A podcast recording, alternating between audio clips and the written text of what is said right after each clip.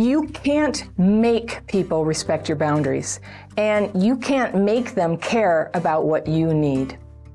People ask me all the time, how can I make that happen? And I totally understand why you would want to be able to do that, but my answer is that you can't.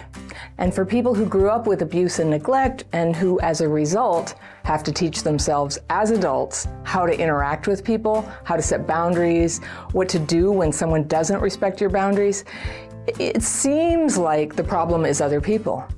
And, you know, sometimes, yes, it is other people. For example, when they attack or violate another person or steal from them. But a lot of the anger and frustration at other people that you might go through around boundaries is really caused by a misunderstanding about what a boundary is. So let's talk about that. Now, a lot of people ask me how they can get loved ones to better honor their boundaries, how to get them to be more sensitive about their CPTSD symptoms, for example. And it's totally normal and appropriate to want that kind of support and respect, but I'm going to say something very tough love here. You can ask a person to understand you and what you need, and you can even ask them to help you avoid getting triggered. But they are not under any obligation to do any of that. It's optional for them. That doesn't mean they don't care about you, and it doesn't mean they don't support you. And in fact, when they give you space to notice your own trauma reactions and to work on those inside yourself, sometimes that is the most loving and supportive thing they can do. And I'm going to tell you why I say that, even though you may have been told a lot of things like that you have a right to people respecting your boundaries, even when your boundaries are extreme, even when you're acting out of a hurt place inside. Like, I don't actually think that's a right. It's your right to ask for what you want, for what you think would be helpful. But trying to force other people to help you manage your trauma reactions isn't fair. And it isn't going to work. In fact, it's, you know, it's a form of control. And everyone in our lives has the right not to be controlled by us you have the right to ask and you have the right not to spend time with people who don't go along with what you're asking for, but they have the right to be themselves. Now, someone who cares about you might be willing to change the way they do things if you ask them, but they might not. And PTSD thinking will tell you that someone you love, who you're attached to, who's doing something that bothers you, owes it to you to change. But I want to teach you why in any situation where you're not actually restrained, these people aren't actually doing anything to you. They're being themselves, which you may not like, but they're not preventing your healing. Okay, right now you're thinking, what? This is Anna going off the ledge here. But that's what I'm saying. When people do their own thing and give you space to work on your own triggers and learn to calm your own PTSD symptoms, you then have an opportunity to learn the only thing that really works or can be sustained, and that is self regulation. When you're regulated, you have choices. And one of your choices, if you don't like what someone's doing, is to not be around them. And I mean, you don't like people drinking, right? For example, maybe you don't be around people drinking. When your brain is regulated, you might see more clearly that this person isn't really drinking at you, they're not doing anything wrong. Or you might see they're really a jerk, or they're a bully, or they drink too much. Maybe you ask them to change once or twice. If you ask them three times and they still don't change, well, now you're up against it. If you ask any more, if you just continue to keep, you know, asking for the same thing over and over and they won't oblige, even if you succeed at making them do something, it's not going to bring that harmony and that good feeling of being supported and connected to that person. And that's what you're craving, right? So at that point, if change isn't going to happen, you either let go of your grievance or leave the relationship. Because if you push and push and nag and repeat the demand that, that they change, it'll only suck the soul out of you and them and everybody who has to deal with you too. So it's a beautiful idea that if someone would change, if they would just change, you would be okay. But even when you can get someone to strike that bargain with you, you know, to try to fix you by being what you ask them to be, you're only putting your CPTSD into a hermetically sealed chamber. What prompts our healing is usually actually friction, problems. People do their thing around us, we get triggered, and it's impossible to control or avoid. So that's why so many people with childhood trauma end up retreating and getting as far away from people as they can. Isolation might prevent triggers, but it also prevents fulfillment. So our challenge is to stay away from those who would abuse us and with everyone else, to be at peace with people as they are. Peace with people comes with knowing and accepting that healing happens inside. Other people in our lives, they matter, their behavior matters, but they don't have the power to heal us. And even if they were willing to try, they couldn't do it. You know, they can't heal us. So have you been through this experience before where you're trying to help someone and they just won't change? Or when someone tries to help you, and this happens all the time, right? This could happen when you read a self help book, or you see a therapist, or you ask a friend for advice, or when you watch one of my videos. I can't change you, and neither can anyone else. Maybe I can influence you, though, but only if you want to learn from me, only if you want to hear what I'm saying and you think, oh, I'll give that a try. And even then, it only works if the obstacles that you carry around to learning and changing aren't in the way. So I'm not saying everything is a construct of our minds or our will. People do influence each other very deeply, very profoundly for good and evil. And this is where I suggest you put your focus on choosing carefully who is going to influence you and thinking carefully about how your behavior influences others. So let's talk about what is realistic for you to expect from other people.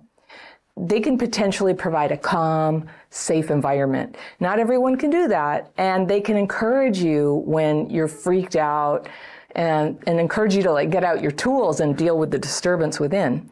So for me, the tools are a pen and paper. And people who love me will sometimes remind me, do you want to write your fears and resentments about this?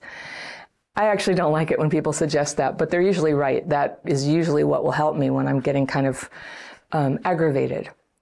You will be amazed when you learn to regulate your trauma symptoms, the overreactions, the unreasonableness, the demands that we put on other people because it seems like all that's needed is for them to change something about themselves. And you will be amazed how much easier it is for other people to love you and be close to you when you let that go. So how can you do this? When you're in that place where you want to make a demand on someone, it usually means it's time to do what I call stop and drop. Stop the action that's escalating conflict and drop into a chair where you can start writing your fears and resentments. That's one of the two techniques that are part of my daily practice that you always hear me going on and on about here. It's a free course. It's you can learn and try it in less than an hour. It's always down in the description like uh, section down below my videos. It's there called the daily practice. Take the free course. It's also on the free tools page of my website. The link to the free tools page is at the top there. It's on the courses page of my website at crappychildhoodfairy.com. Like I hardly let you get away from this. It's free though, and uh, it's worth giving a try. If you're having trouble managing your CPTSD symptoms, if you're feeling overwhelmed by life, by the people around you, you might find this as helpful as I have. When you get relief from the fearful and resentful thoughts, things get clearer and you know the fire kind of burns off and the truth is there and it cools down. It's not your fault that you were abused and neglected as a kid but now it's you. You're the one who needs to stop acting out on the trauma and to learn to try things and notice your triggers when they happen and develop techniques to calm them okay now, some people will be very open to learning what you're working on and they'll support you, but probably not when you're yelling at them. So it kind of defeats the purpose. So, how do we do that? How do we get neutral like that? You'll hear me say this a lot. It helps if you don't talk about it. When you're triggered and you know it, pause. Your thinking is getting dysregulated. And if it's anger, then by definition, that dysregulated anger is going to feel unreasonable to other people. It's an argument waiting to happen, and you'd be better off not having that argument. If you have to argue, just say to yourself, I can do it later. Later is better when you're regulated again, when you can choose your words and not just have them fly out like daggers. Now, this would be crazy talk if there wasn't, in fact, a way to get regulated, but we can do that. And it starts with owning the problem, not blaming other people that we feel that way, not with our words and not in our minds, right? Because healing can really move forward when we can just recognize, oh, I'm having a reaction. And then this is the hard part resist the urge to say a lot about how you're feeling. You can say something like, oh dear, I'm having one of my reactions. Hold on a sec while I get myself sorted out. But don't set yourself up to insist that you get heard about this. Don't wave your, your feelings like a flag. You know, I'm triggered, I'm triggered. Trying to get other people to deal with that sort of thing tends not to work very well at all. So this is your new approach. This and giving yourself a little time out to write your fears and resentments can work wonders. And after that, whatever you need to discuss is going to be simpler and lighter and easier for another person to hear. And that's a good thing when it happens. But the nicest feeling of all is knowing that whatever happens, whatever present day reactions are rising up out of your childhood trauma, you'll be able to deal with it. You'll keep your boundaries. And gradually, you'll open your heart to all the love and fun that life has to offer you. If past trauma has made it hard for you to see red flags when they're waving at you, then the first time that you set boundaries for yourself and stick up for what you really want is going to feel really intense. And even though most of us who were abused or neglected as kids don't start learning this until well into adulthood, I call this the early phase of speaking up, the adolescent phase of healing, by the way. When you start saying no, it'll come out like, no, no way. I said no. Even on small questions like, you know, do you want uh, cream in your coffee? so everything comes out like big, oversized, and strong. And that's okay. Even if it's too much, it's okay. It's going to come back to size pretty soon through practice.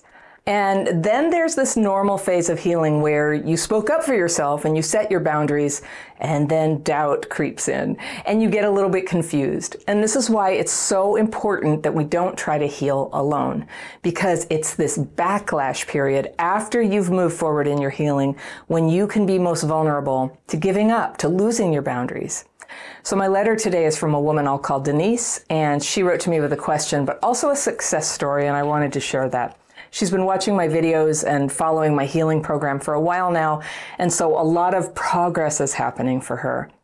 So she writes uh, Dear Fairy, my childhood, while stable in my early years, had a lot of neglect and abandonment, but no violence or sexual abuse. I've got the pencil here to circle things I want to come back to, but first, the success story. My childhood, while stable in my early years, had a lot of neglect and abandonment, but no violence or sexual abuse.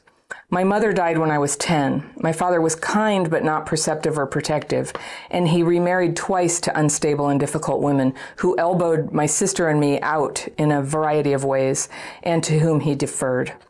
Fortunately, I had the loving care of an aunt in another country and was able to go to boarding school by the age of 15, which, while I hated it at the time, provided protection for me from the stepmother and her chaotic household. Funny how spirit comes to help, don't you think? She says. So, the topic that closely applies to me is a decades long pattern of being attracted to unavailable men. I've been divorced for a couple of decades after a 10 year marriage. I bowed out of dating about six years ago, partly to develop the talents I have, partly out of resignation, and partly to try to heal this tendency. Last week, the pattern reared its head again. An intelligent and cultured man that I met at a dinner party months ago subsequently emailed me a flattering note. I responded cordially but cautiously because I had registered that he was wearing a wedding ring. In the past few months, a few emails were exchanged, short, friendly, no invitation included, and not flirty after the first one, which was flirty. And frankly, I wasn't sure what he was up to, but I knew enough to keep my distance. Then, very recently, he extended an invitation to a daytime event. I asked him to explain the wedding ring to me. I promptly received a long, candid, and complete explanation. He's separated from his wife, separate bedrooms. Oh, separate bedrooms, not separated. Interesting word choice there. But lives in the same house, and because of a chronic illness, she is dependent on his insurance. He wrote that he was only offering a friendship. This offer was actually mixed in with some flattery and by mentioning the possibility of a spark. Let me add right now that I think he's very likely a good person. He's in a tough situation and naturally wants something some, or someone nice to spend time with. And he may be a bit unaware of the depth of his own attachment to his wife since he hasn't managed to remove his wedding ring. Even though his wife did, uh, did so years ago, she says he's perhaps a bit naive, which dating will rectify once or if he gets out of there. But this does not make him a bad person. Perhaps you have something to say about this, but let me give you the rest of the story. I do have things to say about it, but yes, let's get the rest of the story. Okay. Here's she says, here's where you come in. I bulleted in my mind the essence of your message. So she's quoting me here, which I, I just I, I find it charming. She says, He's married, which means unavailable, which means morally questionable at best, which means bad news for Denise. yes, you've got me right. Uh, also, his note was flirty, but the offer was friendship. Mixed messages. Bad news for Denise. My tendency to feel I have to make everyone happy by meeting their needs, character flaw, or CPTSD, or both. What do you think? Hooked by my own stuff. Bad news for Denise. she says me, I say Denise. She's not talking about herself in the third person, just so you know. Okay. But she says, here's what I wrote to him once I learned his status. There is no situation in which I will get involved with a married man or any man enmeshed with another woman, married or not. The rest of my note was kind but clear. If not for you, she's saying to me, I would not have found the courage or words to set such firm boundaries. So immediately, with definite language to boot. So suddenly I felt powerful and free. Yay. I felt respect for myself. Yay. But she says, woe is me, it was not 100%. I agreed to meet him on the basis of friends only. You know what I'm going to say about that, friends. Yeah. Okay. And then I went into a huge spin, well beyond what the event merited. Knots in my stomach, anxiety, obsessive internal conversations, the whole agonizing shebang. This, even though I hardly thought about him before and had no interest other than abstractly, meaning I'd like a man in my life, but not necessarily him. Ooh, physical signals. Okay. Thanks to your videos and courses, I did the daily practice and I reached out to friends who could offer me perspective. All six of them, good job, they all said, including one male, unequivocally, no, do not meet this man or try to develop a friendship. The male friend said it would be like crack cocaine for me. And he was so right. In the deeper recesses of my heart, I am quite hungry for emotional and physical intimacy, would love someone to know and see me, would love someone to dote on and share a life. A little attention goes a long way when you feel this way. So I canceled within 24 hours of agreeing to meet him. Okay, good. And then the backlash came. I felt guilty. I felt unkind, too harsh. Maybe we could be friends. Maybe I'm a bad person. Maybe I'm inflexible. Maybe his friend, our connection, would think badly of me. Maybe he will think badly of me. Maybe I should just try. Maybe, maybe, maybe. This is such a good description of the voice of trauma inside. I love it. You've said it so well. By the way, he didn't take no for an answer and attempted to persuade me, not too much, two texts that I did not read. Thank goodness. Two days later, the torment is gone. I have a residual emotional hangover as if having navigated the high seas of a serious storm. Yes. My adrenals are exhausted, but my stomach is at peace and I slept well last night. The obsession has dissipated. And you're much closer to finding true love, I might add, not being wrapped up with this go nowhere guy. Okay. If you have the time and are inspired, she said, I'd love for you to address the hangover part and the storm over so little. Am I wacko? No, you're not. Um, I will likely mull over this a bit, but not mull over him since I only met him once, and I will dread running into him, though this is not likely. All right, Denise, good job. You did it. You did it, and you have perfectly described what it's like in the early phases of healing to set a boundary. And you know what you did? You set a boundary with truth. You asked the right questions, you got answers, you responded to those answers instead of what so many of us have done. You've probably done it you just pretend you didn't see the ring. You pretend you didn't hear the answer about the wife. You go along with some explanation. And I, I would just say, you know, when you said I might have something to say about it, separated from a spouse does not mean separate bedrooms. Lots of people have separate bedrooms. They do that because of snoring or whatever. We often do that in my household. We are not separated. We are very much married. Um, wearing a wedding ring is a way to signal to the world that he is married and with somebody. And personally, I do not trust his honesty in this situation, trying to present himself as somebody who only wears a wedding ring and lives with his wife so she can have insurance. That's not necessary. I mean, I think he would have to stay married to her to be able to share that insurance. I don't know. But even if that were the case, I'm just going to say, Denise, when you write down, you've taken the dating course, I think, and I always have everybody start write down what you really want. Write down the no, the deal breakers, and one deal breaker for you, I'm going to suggest is, you know, cannot be living in a house with uh, somebody who is married to him. Sorry, I'm just laughing because I know you're with me on this. It's just like, yeah, there it is. No, a big no way on this one. I think he was lying. I think he was minimizing the level of his attachment. You say he may be a bit unaware. And this is where the part of your trauma that's trying to make you feel guilty can only feel guilty because it hasn't let you actually come out of denial about this. He is wholly aware, I assure you, that he's married and lives with his wife. And um, his, I just wonder how his wife would feel about his shenanigans if she knew. So I don't doubt that they have a terrible marriage, but I never want for you or anybody in our beautiful community of tender hearts who are healing and you know, rising up to be ready to love and be loved, that they should ever be with somebody who's compromised in this way, not dishonest, not shady, not half involved with somebody else. Mm-mm. Mm-mm. Did you guys see the comment the other day? Somebody came in and forget the word mono something or other that I was like biased towards uh, monogamy and not polyamory, and then put period and then disappointing. and I was joking with him that I would love to have a T-shirt that said that said that about me that I'm I'm biased for monogamy and it's and I'm disappointing, and you're disappointing too. And uh, let's all be disappointing to all the people who want us to just do whatever with them in their whatever relationship. We're we're not available. We're trying to have the relationship that we want. Okay. So I really want that for you. You setting that boundary, that free, powerful feeling you felt. Yes, that's what it's like. Like you think it's going to hurt so much. You think it's going to just like bring on this avalanche of loneliness, but it doesn't. It brings on freedom and a feeling of like power entering into you. Like the wind is in your sails now when you can start to set boundaries against crap. You know, that was just crap. So good job on that. So then, yes, the hangover, the backlash from inside, like, hold on, wait a minute so it's so normal to be like, oh, I, am afraid I can't really hold this boundary. I don't dare, because basically we're afraid we're going to be alone forever. That's everybody's core fear. So if you have that fear, just keep writing it, it's it's just always there. It's part of being human. And uh, the one thing that will keep you out of a relationship forever is emotional entanglement with unavailable people. So the fact that you've pulled yourself out of this entanglement, you you know, really very positive step towards love.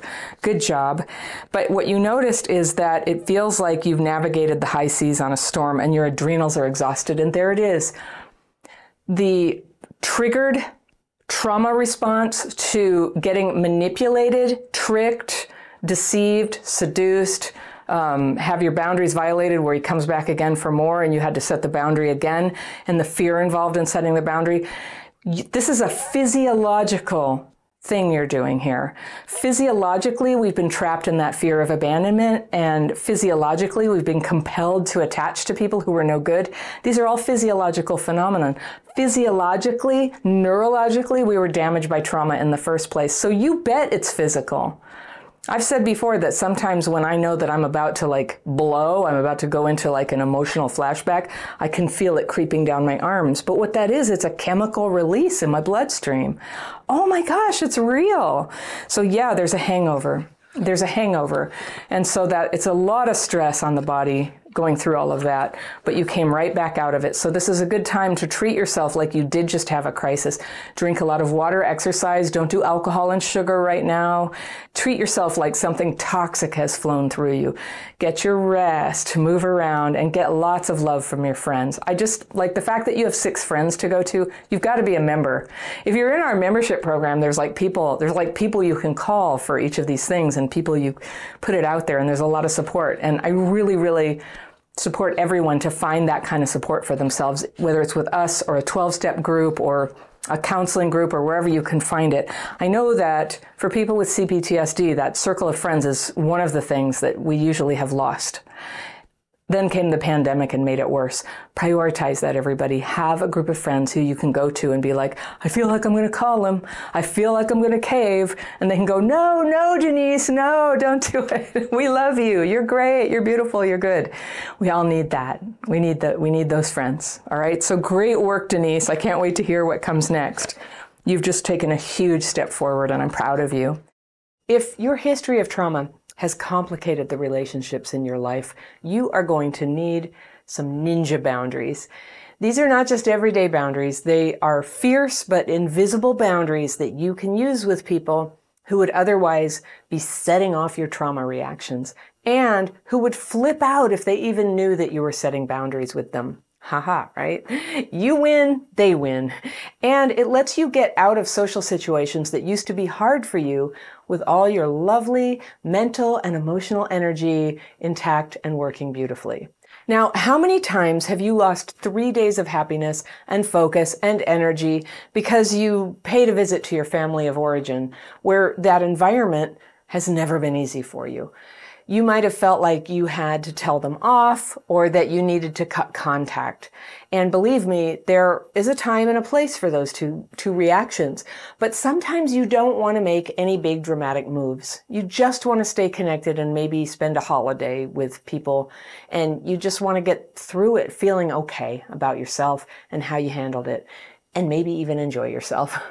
Now, this isn't just about families, it's about anyone who is hard for you to be around or any situation where your trauma symptoms, the strong emotions, the body dysregulation that we can feel sometimes uh, when we're around people who are difficult for us, Maybe it's an ex that you need to see and you share custody, or it's a lunch with people who haven't treated you very well at work, but you need to go, or you want to go to a neighborhood gathering or a high school reunion, or a chat with the parents of your kids' friends. All of those things have been stressful for me, I know. If it is hard, you take with you your ninja boundaries. So I call them that because it's almost like a martial art to duck out of the way of incoming hurt and not get tangled up in arguments or tension. You don't want to hurt the other pe- person. You, you just want to do what needs to be done and you want to leave feeling good. So getting into conflicts when you're triggered, it, it always feels terrible. It's hardly ever worth it. So sometimes, yes, it can be avoided, true. But I'm going to help you think through how you get triggered and see why the best way to win in this situation is to fly above it. When you can do that, you actually create freedom for yourself to be in social situations that used to feel just like too much. You used to have to avoid them. You know, either you felt awful or you just didn't go. And Neither of these options is always the best one. Your healing accelerates when you get good at ninja boundaries. When you use them, people can't really hurt you. And the key is they don't even know that you're, that anything's different. They don't notice. So here's how to do it. The first thing is, if you go to see people, own your decision and go only if you actually want to go. Take 100% responsibility for the decision and make it as positive as you can. If you don't want to go, like don't go. The worst thing you can do is get into a situation where you go uh, expecting other people to make it work for you and then they don't and you blame them. So 100% responsibility. Go ahead and own it. Number two, think through your plan about how you're going to do this. Think it through slowly. Don't think it impulsively. Don't like cast yourself as the hero who can do anything when historically you've actually been really hurt and bothered by these, these encounters with people. So give yourself the time to anticipate the kind of stressful situations that are likely to happen and how you can prepare for them. Number three, use your boundaries, but not as weapons. The people who have known us for a long time are often shocked when we actually say no to some of their expectations and when we take care of ourselves. Don't demand that other people change their behavior. This can be perceived as aggression and it's likely to be met with more aggression. Your boundary can be to come or not come or to have a plan B if things become uncomfortable. If you need to leave, you can do that, but do it with as much gentleness and non-judgment as possible. Next one, acknowledge to yourself the emotions that this brings up for you. Perhaps sadness, uh, anger, disappointment, shame, feeling ignored, you can feel these things, but you don't have to discuss it. You don't have to talk about it during the visit in any case with the people who hurt you. If you have someone there who totally understands and supports you, you can reach out to them for check-ins. Okay? Also, limit your time in situations that stress you. Try limiting your contact to like 30 minutes or two hours or do whatever amount of time you like so that you have a way to step back and calm down if the need arises. You can avoid unnecessary conflicts. You can do this without anyone knowing you're doing it. And there's a time and a place to express yourself and set the record straight with people who have wronged you. But the time to do it is not a family holiday. It's not going to be nice for anybody, and it's especially not going to be nice for you. So set that aside. Remember that the party is for everyone. It's for them too. You may be feeling hurt and judged, but sometimes the best thing for that is to take your mind off what you feel and just think about who in the room might benefit from a kind word or a little acknowledgement. As someone who's suffered emotionally quite a lot and been stressed out in social situations or family situations, this is one of my super tools is just to go ahead and take the focus off myself. Stop taking the temperature of how do I feel and focus on who in the room could use a little help. Next one, don't talk about controversial things.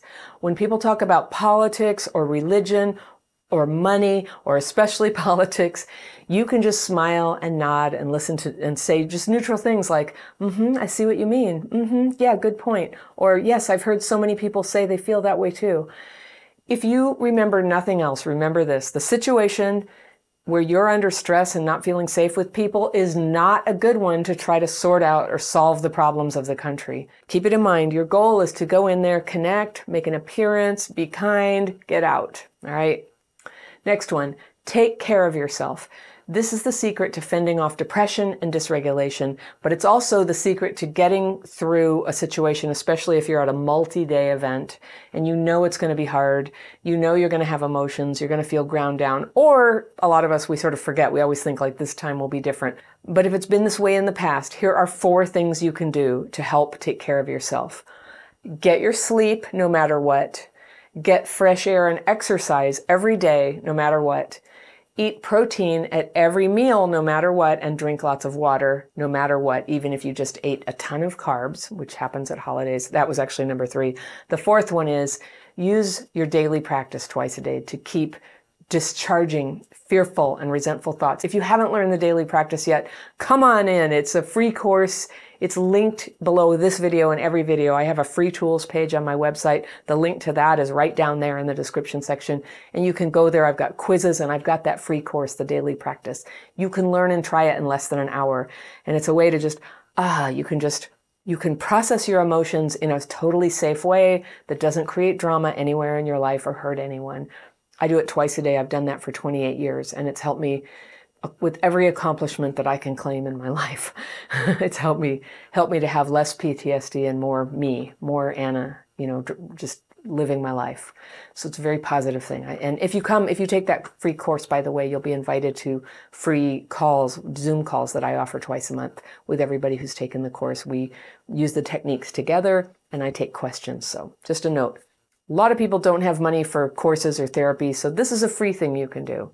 Okay, my last point have a plan B in case things go south at this interaction that you've lined up or a holiday, some Thanksgiving or Christmas gathering. Line up a place where you can stay if things get weird or if they get ugly or if they fall through. If you have a way to get to this place, your, your, your plan B accommodation, like having your own car or um, having a ride sharing app on your phone or planning a route on public transpo, all the better look online for places and gatherings where you can go. Like you may not need an overnight place to stay, but you just need a place to decompress for an hour or two. Yeah, 12 step meetings. A lot of times at, during holidays, 12 step fellowships, they have marathon meetings you can go to and hang out, or you can just drop in.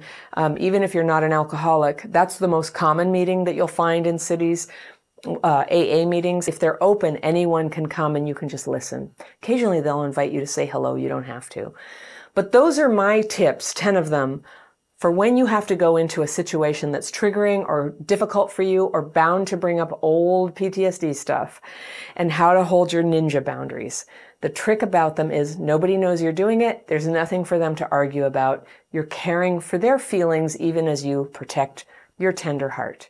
How can you tell the difference between setting a boundary and just flat out trying to control people? A whole bunch of you responded to a video I made last week that was about subtle ways that supposedly nice people attempt to control you. And a couple of the things I said sparked some comments from people who were either confused or annoyed with me because it appeared to them that I was saying nobody can ever set a boundary or express concern about other people or else they're controlling. So I thought I'd make a follow up video and just read some of the comments, um, both thoughtful and critical about this, and respond to it so that we can make, do a little deeper dive and talk about this because for people with complex PTSD, that fuzzy line between expressing our boundaries and holding them and control is confusing and it deserves a little extra time here. So in my post last week, I listed nine subtle control strategies that people might use against you. And just to call your attention, you know, when somebody's trying to control you. And the first two, I think, were what set off the kind of alarm bells for some people. One of them is what I call outsourcing responsibility. And that's when somebody tries to make you walk on eggshells and change your behavior and jump through hoops so that they don't get triggered. And doing that instead of kind of, you know, healing and learning to manage their own triggers or not going into situations that they can't stand. The example I gave in that one was a person who doesn't like to be around drinking getting so upset that other people keep drinking alcohol around them, even though they know that they don't like it. All right, so that was one. The other one that seemed to set off a few um, comments that people were bothered was what I call concern shaming. And that's something, that's a word I made up for something that I've witnessed where a person is actually has a criticism and because maybe they don't feel like it's uh, fair to criticize or they don't want to see themselves as somebody who criticizes, they mask it as just being concerned about you. You know, are you really sure you want to go for that goal? Because you know that's going to be really hard for you, and you know how you kind of break down and get fragile around things. All right, so that's like shaming somebody in the name of concern.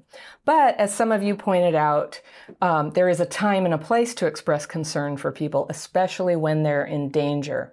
So let's just get that out on the table. If a person is in danger of harming themselves or other people, you know, who cares if you look controlling? Do whatever you can to stop the bad thing from happening. Now, the fact is, when you have CPTSD, the line is confusing. And I don't know about you, but like I've had a lot of alcoholics and addicts in my life. And even though I was going to 12 step programs to get help with how to like deal with that in a sane way, because it drives you nuts. It drives you nuts living with somebody who has an addiction and, and, and does tend in many people, including me, to bring out controlling tendencies. Like you just want to make it stop and you're just like, gosh, just, just listen to reason. You know, if you keep doing this, you're going to lose your job. If you keep doing this, I can't be with you. If you keep doing this and all of this, the control can kind of creep in as a substitute for actually having boundaries. It's, it's a form of a fake boundary, right? Controlling. It's not really it's not really a boundary. And I use the example of drugs and alcohol because that's something, and pr- probably many other things are too, and it's debatable, but whether you pressure that person or make threats or ultimatums against them or not, it probably influences very little whether they're going to change. That doesn't mean you can't say it. That doesn't mean you can't express boundaries or preferences or wishes. And that doesn't mean you can't leave them. So the thing I want to say eh, to clarify what is a boundary versus all other you know kinds of behaviors that we're talking about. A boundary ultimately is that point where you walk away. You can say like if you get drunk i am going to leave. But the point where you leave is when that boundary becomes real. It's all talk up until that point. It's real when you walk away. And you get to set boundaries but what I hear in a lot of people with CPTSD, and honestly, especially people who are younger maybe or newer to recovery, is the belief that this is a right, that I have a right to say, I have a right to make somebody stop drinking. And this is going to sound harsh, but we actually don't have a right to make anybody do anything like that. We have a right to leave, but they have a right to keep drinking. It's almost impossible to influence people in every way that we would like them to. And the thing is, so if we get away from drinking and things that are dangerous, but let's just say we don't like um, somebody, uh, I don't know, dressing in a sloppy way or something, you know, something that doesn't endanger anyone, but you don't like it. And you say, you know, I really wish you'd dress in a nicer way. I really wish you would. I don't, I don't want to go out with you unless you're going to dress nicely. You can see how this can turn into controlling behavior.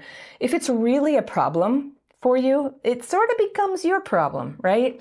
So that's what this was about is that is that continually criticizing somebody and expecting them to change is a form of criticism and control. There is a gray area where when somebody is in danger or when somebody is making a mistake in their life, yes, a good friend may be show their good friendship by saying, you know what, I think you're making a mistake. So I wanted to read to you some of the comments that came in. So Melody Lacey said, we who have PTSD or CPTSD keep hoping that by controlling our environment, we will prevent future attacks. You got it. You've got it, Melody. You've nailed it on the nose. If we could just work hard enough, then things will never go crazy again. And it's hard to know the fine line between teaching and micromanagement. And there it is. M- Melody, you've laid the foundation for what the dilemma is here. All right. R. May said, I wouldn't want other people to nag me, but I wouldn't want people in my life to sit back and watch me engage in unhealthy or destructive behavior without saying anything to me or encouraging me to be a better version of myself. This intimate connection and trust are what differentiates my personal relationships with friends and family from those on the periphery and mere passersby on the street. So that is a beautiful example of how somebody who actually has a good relationship could be a positive influence by calling somebody out on something that's a problem. But I, I, I just sort of invite everyone to look at that and say, can you imagine how that veers off into strictly criticizing and attempting to control somebody? It is good when a dear friend says something. And um, I recently had to give a lot of thought to deciding whether to tell somebody very close to me that I thought there was a problem too. Um, I thought something in their behavior was affecting one of their kids. And I got very tangled up about it, actually feeling depressed. Like I don't dare say anything, but I feel like I should. I feel like I should. And then eventually it came out and I was able to express it. It was a difficult conversation, but in the end it was it was done lovingly. It was done in a context of offering love and support. And part of why I did this video is because I was worried about this situation actually. And so I was kind of living this, I was living this question as I created this video. So that's what that was. All right, Mumu said, this really hits home. I'm struggling with two relationships right now that are triggering me way off the charts. But if I peel back the layers, it's all my own BS that I want them to adjust for. One doesn't remember my triggers, keeps mentioning them, and I feel betrayed. A quiet storm rages inside me. The other is living recklessly and might end up in the psych ward or have their child taken away by the state if they don't slow down. Okay, very serious. I admit I get unreasonably upset over them with anxiety attacks. I project my regrets and resentments onto them. I'm constantly giving them unsolicited advice. Yikes, who do I think I am that they should do what I say? Well, Mumu, I think that everything that you said about who do you we, who do you think you are and where you feel remorseful about giving unsolicited advice applies to the first friend. But the one who might end up in a psych ward and have their child taken away, I think is a different case and who you are as a friend. And I think that would be a case where you express concern. And my experience is, is that if you can do it with utmost love and support, instead of just, you do this, you do that, you suck, I would never be screwed up like you if you can do it with love, it's a lot more likely to be heard and helpful. I had uh, a family in my life some time back where the kids were it, it, was looking to me like maybe the kids should be removed. I know a lot of you out there have had this dilemma.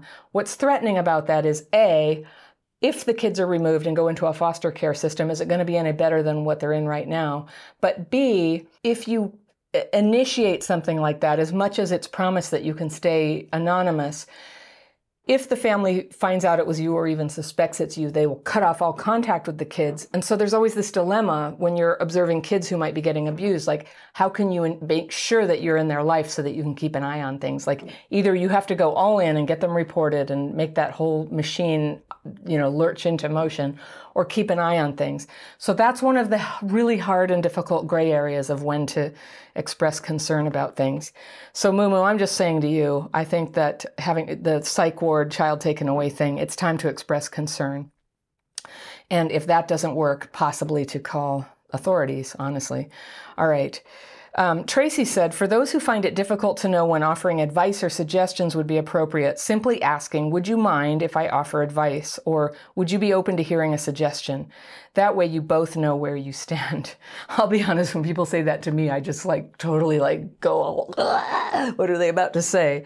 But I always will say yes. I'll say, I'll, I'll go into fear, but I'll say yes. But I can tell like a criticism is coming.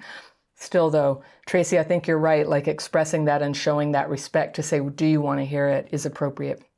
And Tracy goes on to say, most times people assume that advice is what the other person wants or needs without checking in with them first. So for you, it could be a way to connect, but for them, it could be disconnecting, uh, but not truly being seen or heard. And Carla Barron said, there were times when I was engaged in self destructive behaviors and people called me on it gently, but they called me on it. I was actually grateful.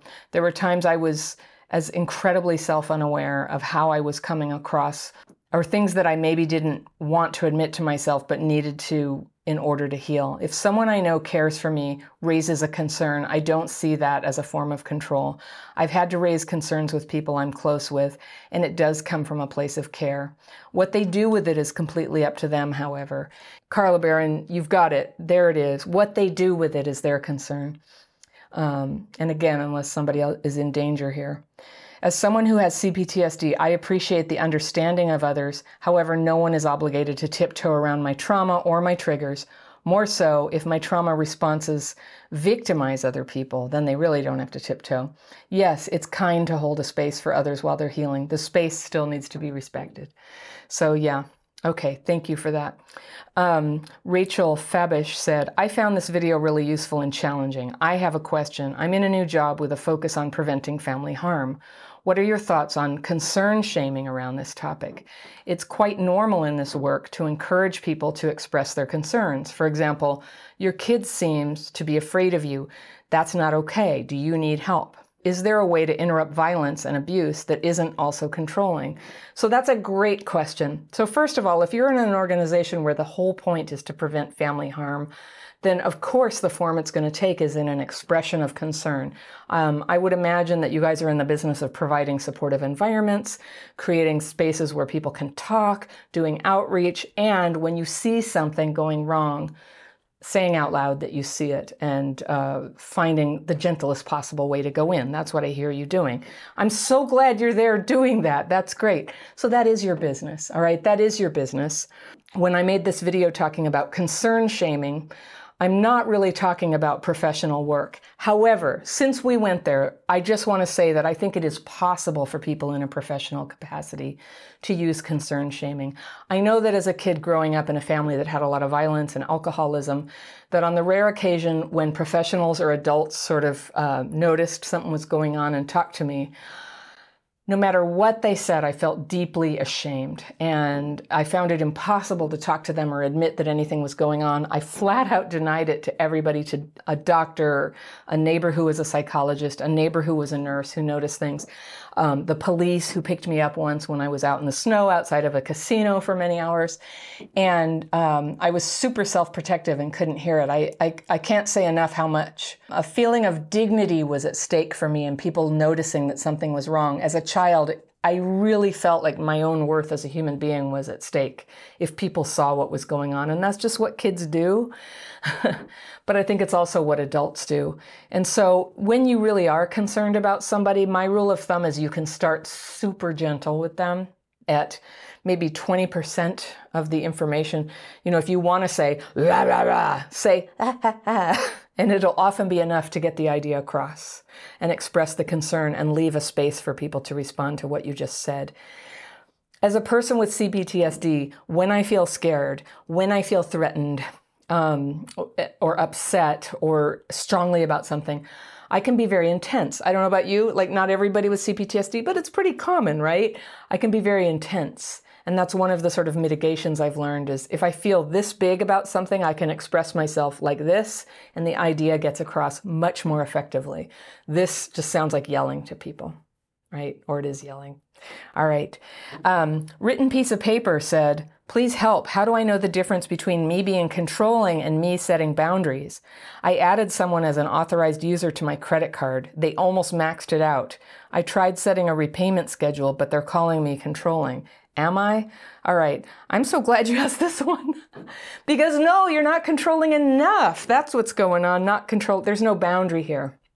And, um, there's not enough details here, but I'm assuming this is maybe a boyfriend or girlfriend or a family member who you chose to believe could be trusted with your credit card. So adding them as an authorized user of your card is putting your trust in them that they're going to spend an appropriate amount. And I don't know if you gave them a dollar limit or an expectation of paying you back or how to pay you back or how often or a payment plan.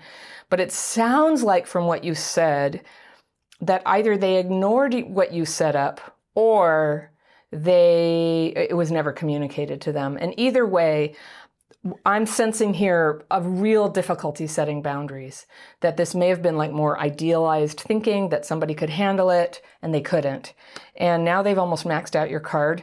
So the first thing can i give you unsolicited advice? Maybe like cut off cut them off from the card. This is not good. Keeping that card open isn't going to cause you to get paid back or anything.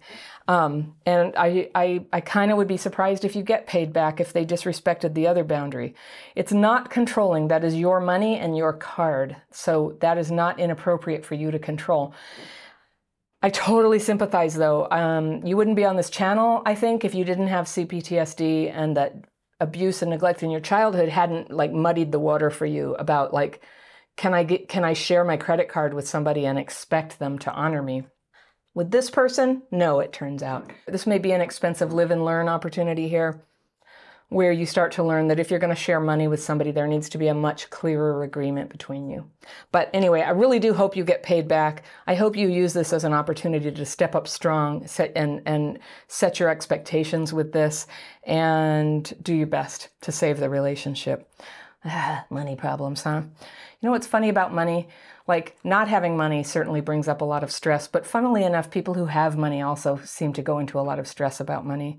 So, a lot of it has to do with the way we share money with other people. So, I hope you get this worked out and um, to a good mutual agreement and that you get paid back and that after this, you feel more empowered to set your boundaries about this, um, about limits and payment. All right.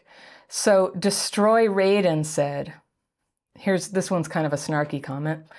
So, all concern is bad. All asking someone about where they're going or what they'll be doing is bad. Asking them to stop doing things that trigger and hurt you is bad. Um, so this is uh, this. I can see this email is getting very global here. It's about all things, and uh, Destroy Raiden probably knows really well. Of course, I didn't say all things are bad, but I'll read on. It just feels like you're supposed to be detached from your loved ones until they decide to tell you something and it cuts off bonding entirely as you can't ask about anything in their life or suggest they do something or help themselves. So why should they ask about you or care to suggest things to you? And it also feels like you're saying you can't tell them how their actions are triggering and harming you to set up a boundary or don't do that. Destroy Raiden, what you're saying right here, it just sounds so much like my mind when I'm in distress about people. I think you've just articulated perfectly the confusion confusion about like what can I say? What can I reasonably expect? Why don't people care about me? All that stuff. You're you know what you're describing. I'm not sure if that's where you meant to go, but I'm feeling you, okay? So I hear you about how painful it is when you no matter how much you ask people uh, what you need and to respect boundaries, like desperately needing some boundaries around your privacy or your basic needs, and they're just tromping all over them. I had an older brother. He died when he was 38. I was 31 from drugs and alcohol. But the whole time he lived, he was a boundary crusher. He was he I was anxious all the time that he was, you know, if he got in touch with me, I would become anxious.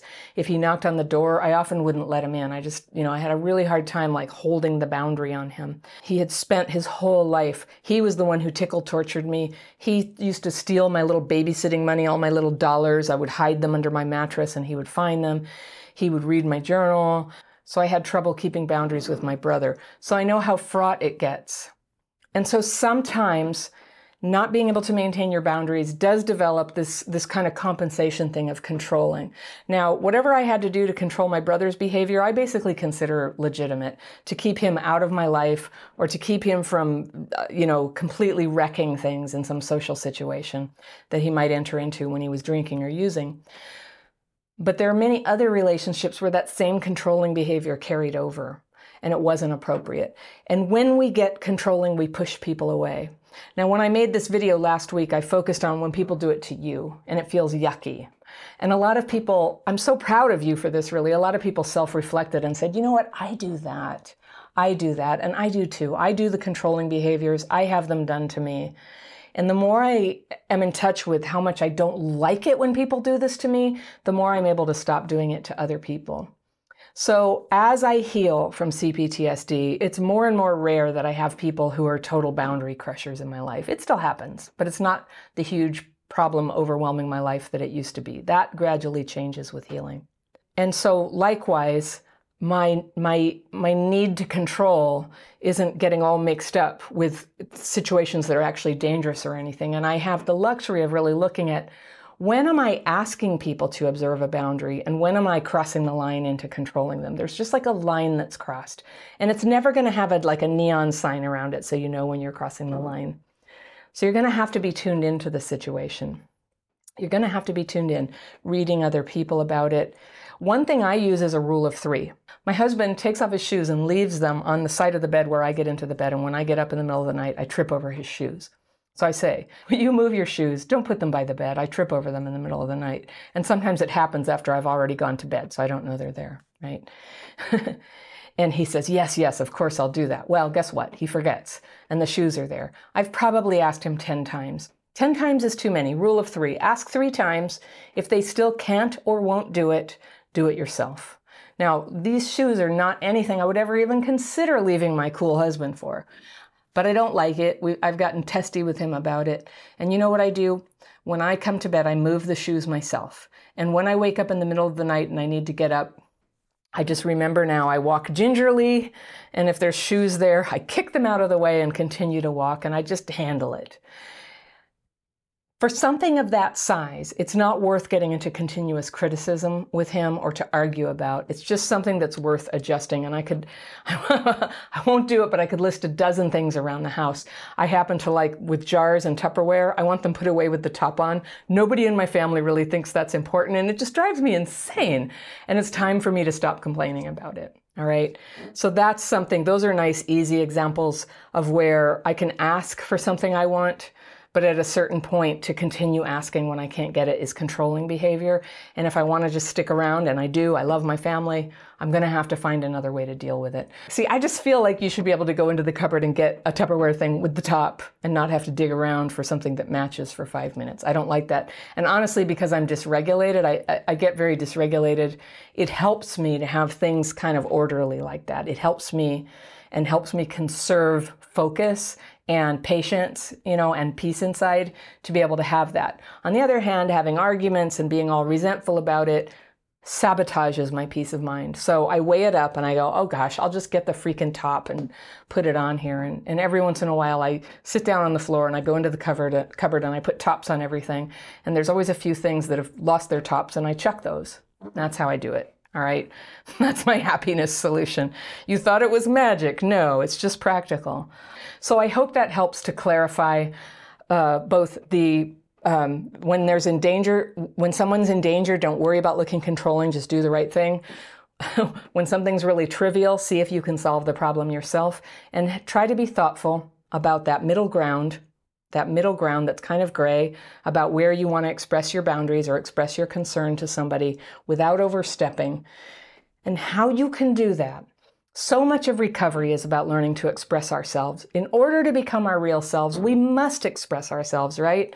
So, so the path of recovery is always going to involve this sort of experimentation where you do express yourself and you get a response or a reaction, and sometimes you get cooperation, and sometimes you get conflict, and you begin to learn what happened. Now, if you're like me, getting into conflict is very very dysregulating. And that's why I teach the daily practice. That's the free course. I put it under every video I make. It's free. It's you can learn these techniques in less than an hour, but they can help to unpack the stress of being in conflict with people or to be confused or to not know the right thing. You have a place to put those thoughts and take a rest from them. And my experience is is that having used these techniques, you come out of that of the writing and the meditation just a little bit clearer about what the next step is, about what is the situation, what ought I to do about it. Here's the paradox of boundaries. You think if you set a boundary that you're risking having people leave you.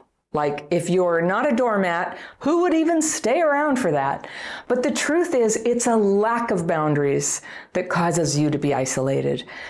This was a revelation to me, and I want to share with you the fourth video in my four part series on isolation and loneliness. These videos were so popular. They became the basis for a mini course that I put out that year, and then I expanded it last year into my Connection Boot Camp, and so many people are taking that.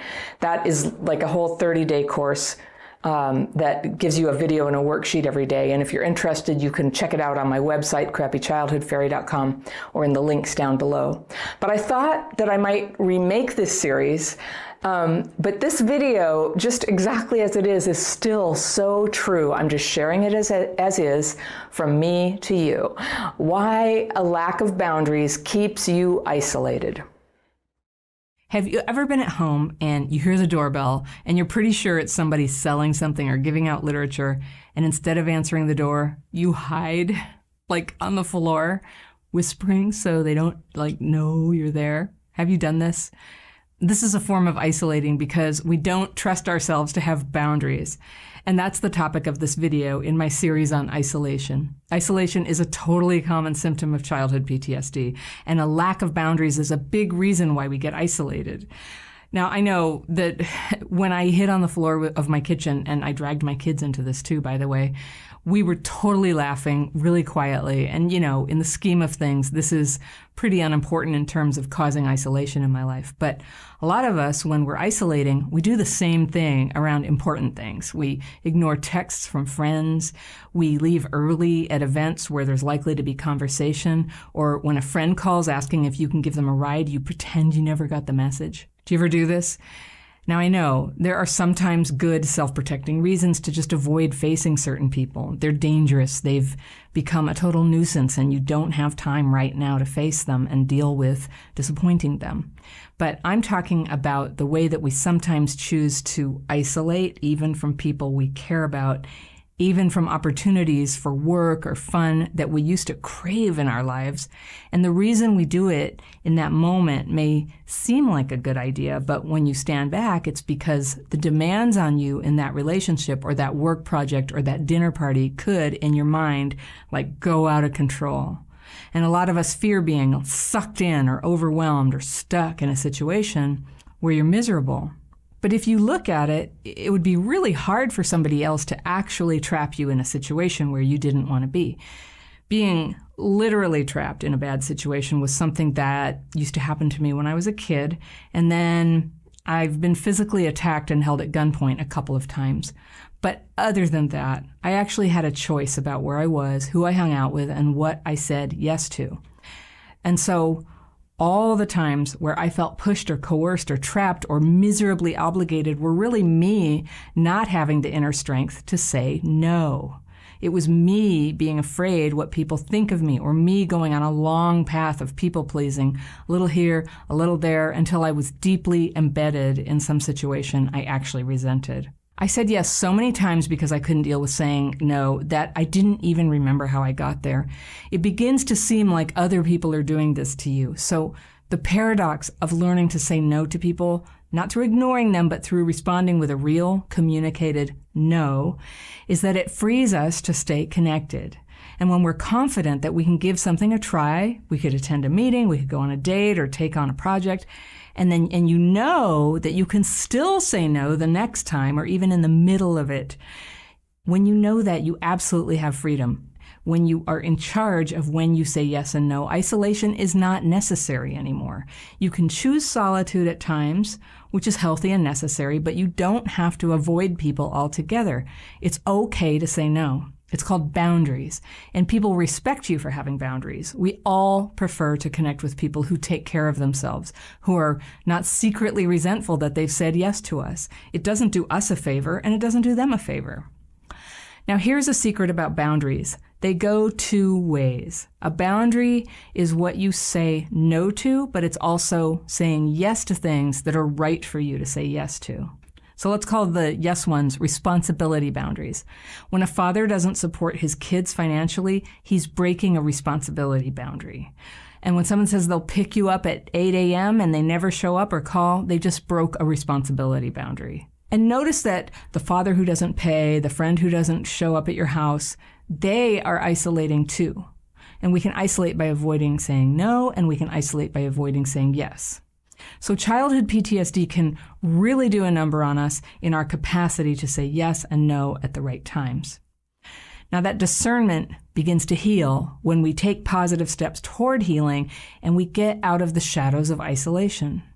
And I mean, watch out. If you stay isolated over the years, it will start to bring out the worst in you. It does that to everybody. So recovery means learning this discernment.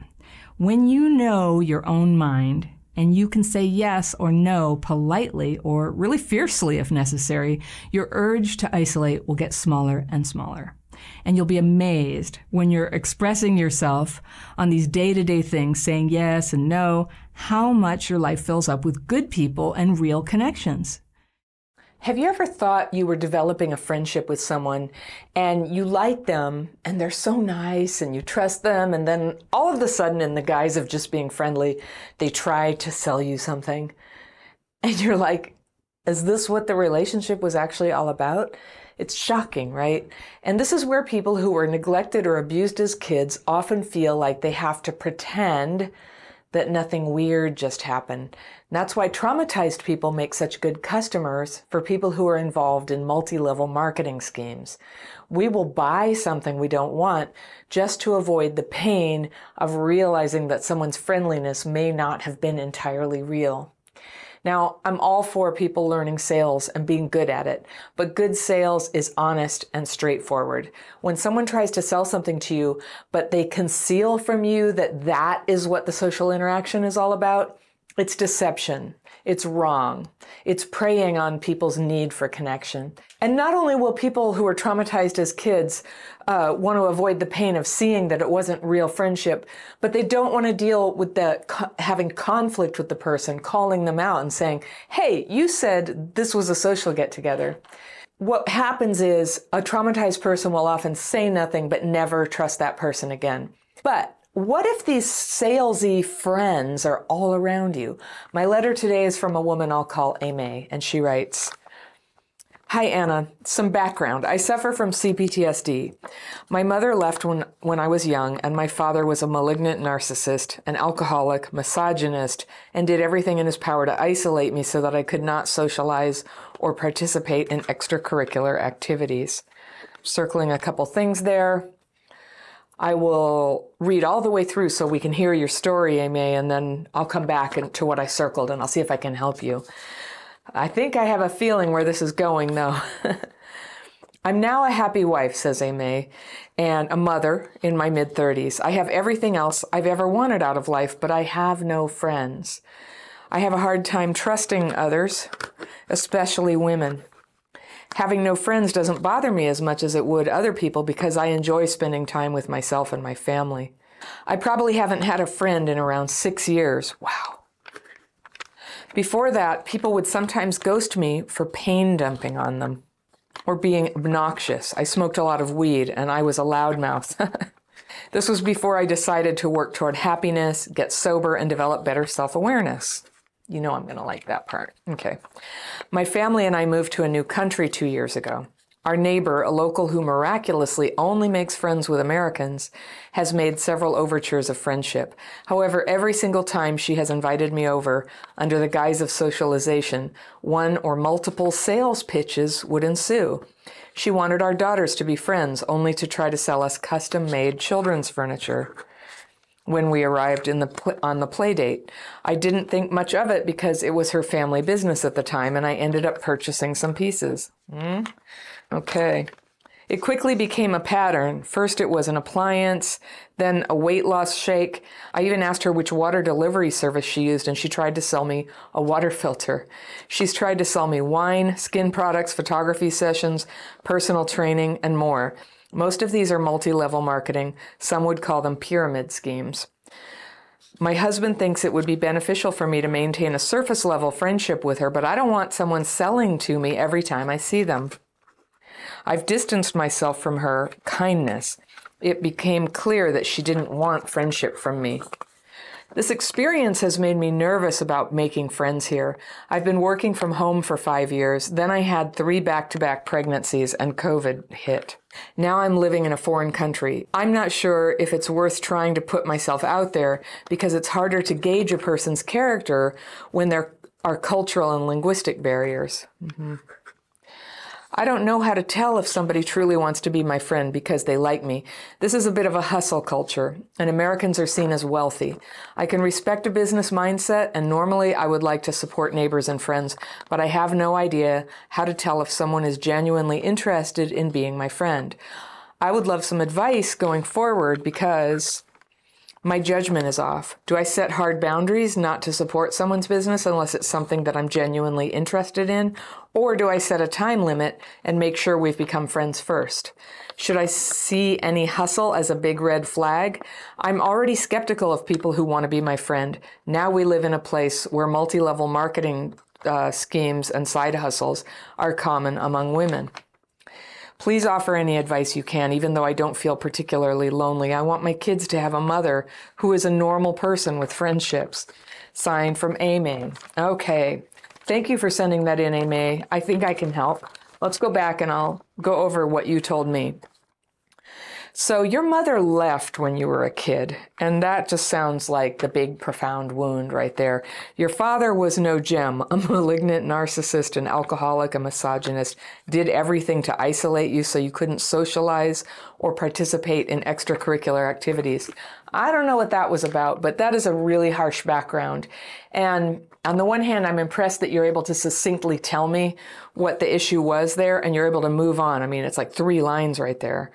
And, um, but I, I know I don't need to tell you that is a very harsh background and it totally explains why you would have difficulty around friendship.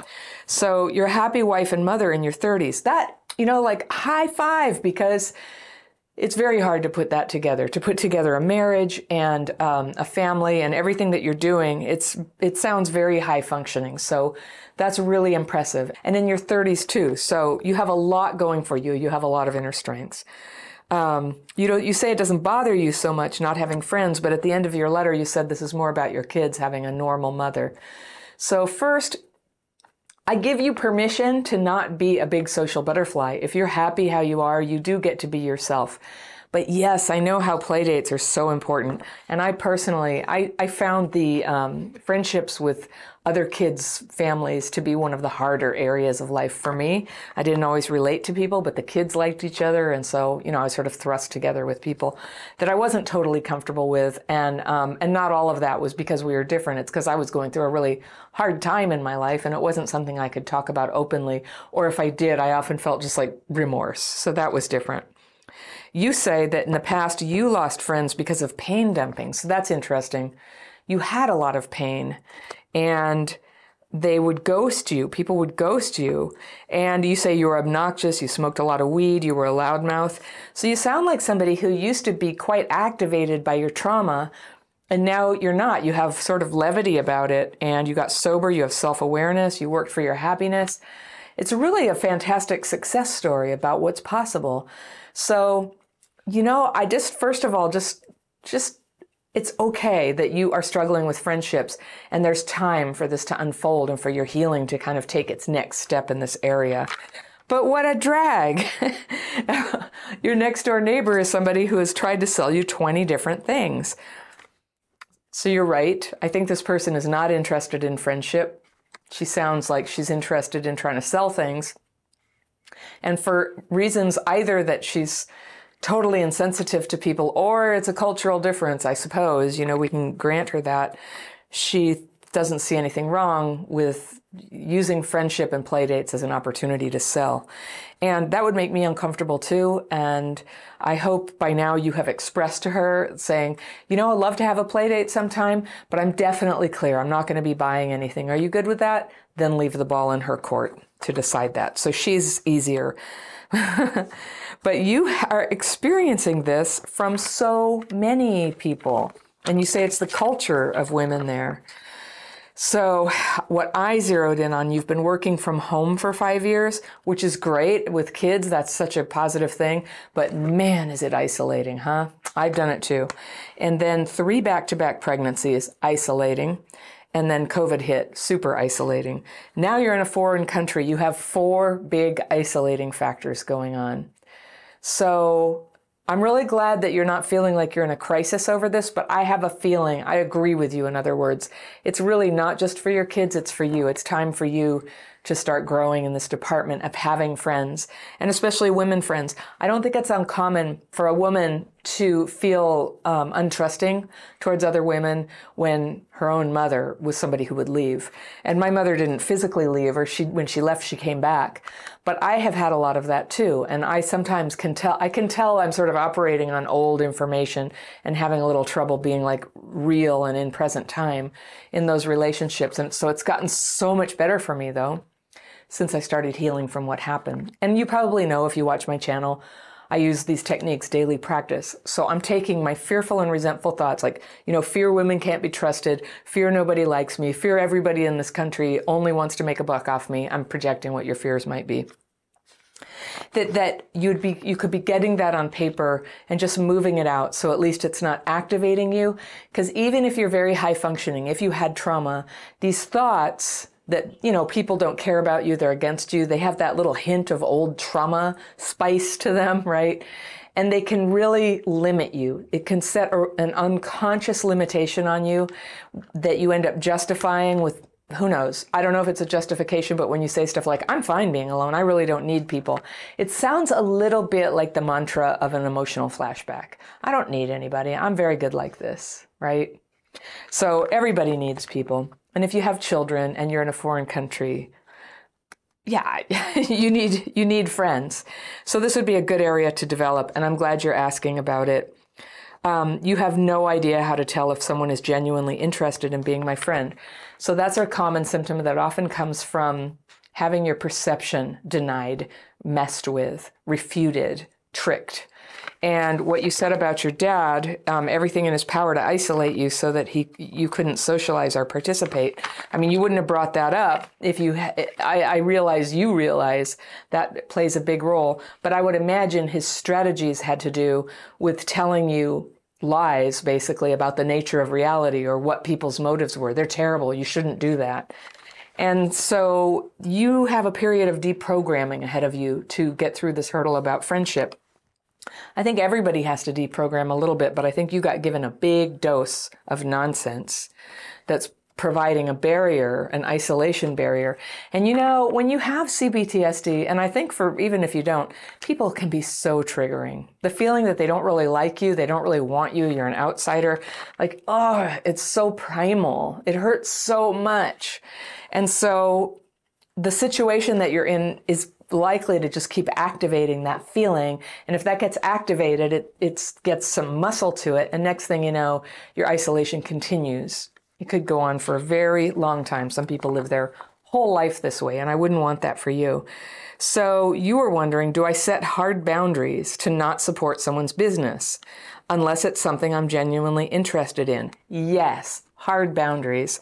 You can say it with a smile. Thanks, I'm not interested in that, but would love to get together sometime for tea. Um, and then you questioned, or do I set a time limit and make sure we've become friends first? Um, I think if somebody really is your friend and it goes, I don't know, what would be the time limit? Three months?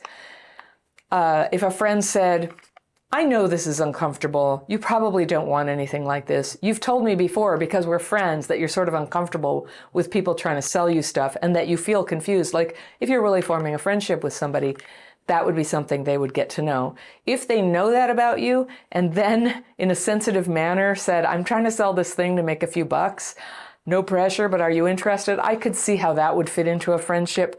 But everybody has a story about this happening, it seems. I've had this happen a couple times where I was friends with somebody and then they would sort of slip it in.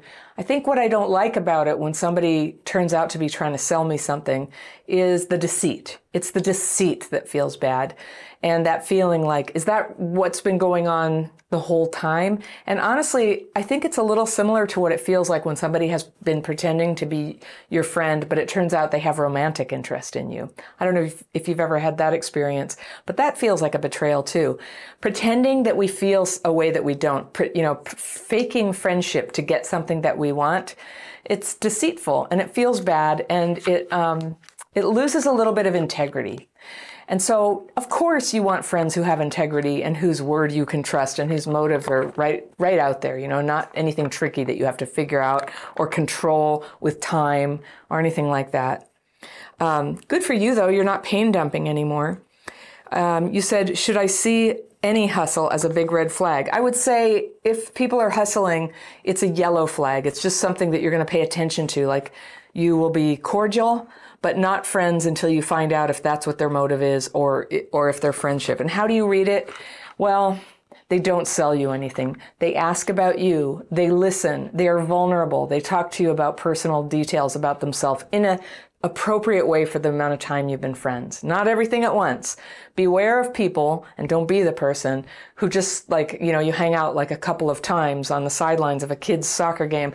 You're like, oh no, this is abuse and you don't need to tell everybody all that right off the bat. A good friend is somebody who can, you know, slowly unfold and tell you things about themselves that are personal, that are vulnerable, and that you feel. Um, this is the this is the main thing you're looking for. It is how you feel with them. How do you feel with them?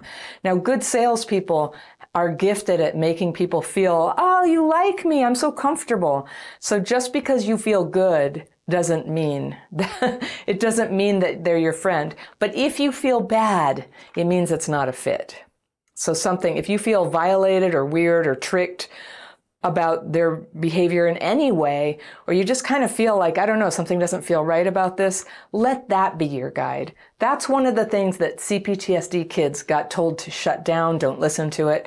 But when in doubt, just notice how do you feel around a certain person? Do they help you feel lifted up and inspired? Great. Proceed to step two and start seeing if it turns out to be a sales pitch. Do they make you feel just bad and put down and left out? Not a fit. No need to go to step two in that friendship. So I hope that helps. Thank you so much for listening. If you love my content, think about joining my membership program. You can find out more information about that and all my courses and coaching programs at crappychildhoodfairy.com. Remember, healing is possible. People with childhood PTSD can have a wonderful life. Sometimes we just need a few workarounds. I'll see you next time.